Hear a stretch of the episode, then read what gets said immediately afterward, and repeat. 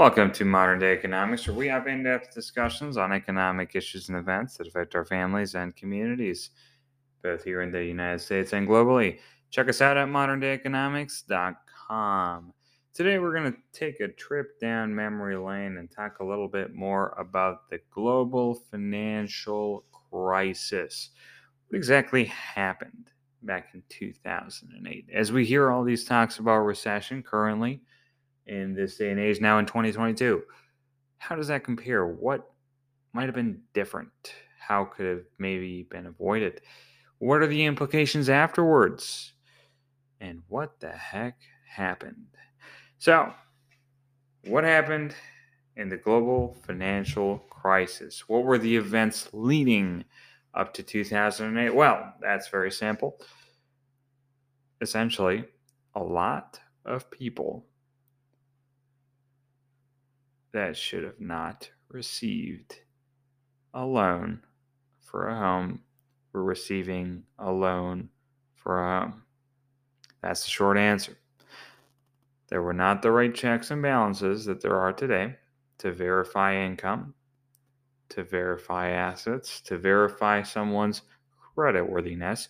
And a lot of lending was done, a lot of subprime lending was done on the basis of, well, a lot of these loans are sold, so the bank maybe gets a fee.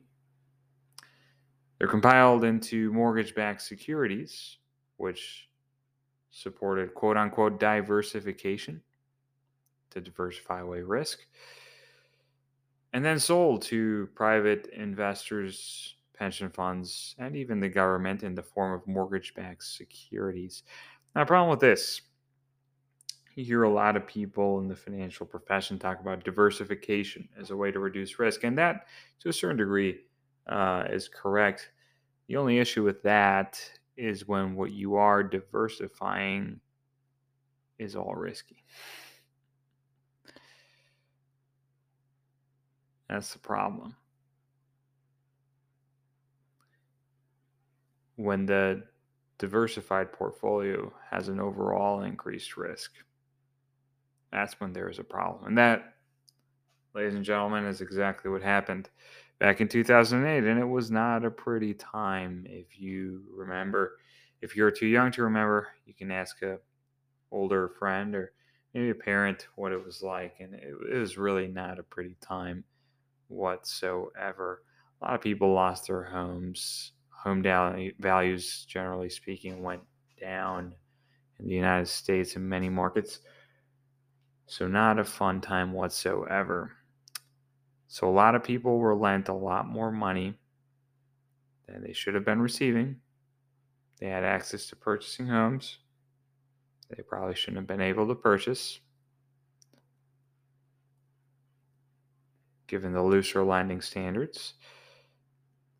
The bulk of these loans were then sold to Fannie Mae and Freddie Mac, compiled into mortgage backed securities, and then, well, sold out to private investors, pension funds, and the government. Now, the problem arose when there started being defaults. People weren't able to pay these homes, they weren't able to pay back the loans that they took out that they should have never had access to. And, well, that's when the mortgage backed securities got in trouble. Those securities that were supposed to be so safe and so diversified all of a sudden got in trouble. And that's what happened in 2008. Now, how is that different from today? And another thing to note, real quickly, before we jump into that, is adjustable rate mortgages were a lot more popular back then. Now, what is the inherent risk with an adjustable rate mortgage as compared to a fixed mortgage? So, if you have a loan that's fixed for 30 years and a loan that is adjustable. What is the difference with that? Well, at least for the portion of principal and interest, which is the majority of the payment in most cases, you can predict that. That doesn't change. As long as it's fixed throughout the term of the loan, if you fix it for 30 years, that's going to be exactly the same on day one as on the last payment it'll be exactly the same. The problem with adjustable rate mortgages, especially in an increasing rate environment, is that your payment will increase potentially. If rates go down, of course, it would maybe do the opposite, but it can increase.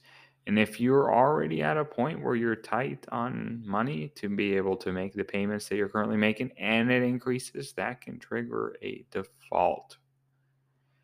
So that was another issue back in 2008.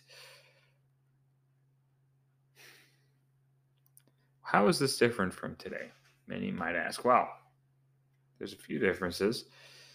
The key difference is that lending standards are much tighter there's a much more thorough review in loan applications on the part of banks. A lot of new legislation was passed since that time. So that is certainly something to consider.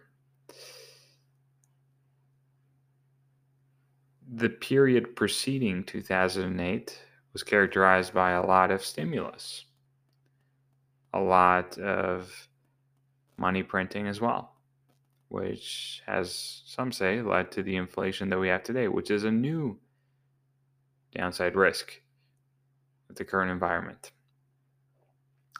So, the real estate market is a really slow market to move, historically speaking.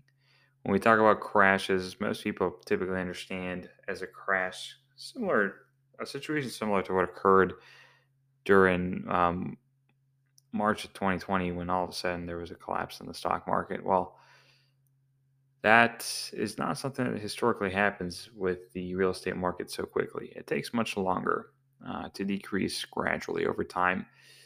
Will the same thing that happened in 2008 occur? Well, it's hard to think that that exact same thing would occur. Um, there can be a decline in prices, but it would likely be for a different reason than in 2008. 2008 defaults would be a much higher um, reason why. And the reason for the defaults, of course, you know, subprime lending would be a much more prevalent situation. If there were defaults in this day and age, um, part of that may be associated to waivers of inspection contingencies, um, resulting in unforeseen repairs, etc. But the biggest problem that might push down the price of real estate is the rise in interest rates that was occurred that was uh, initiated in order to control inflation because if you raise interest rates historically speaking the interest rates have an have an inverse correlation with price of homes as well because the higher raise the rate, the less of a loan you can qualify for, and the higher of a monthly payment you have for the same home price. So that would be another critical difference. So more to come on this. Stay tuned for more economic news and events. Check us out at moderndayeconomics.com.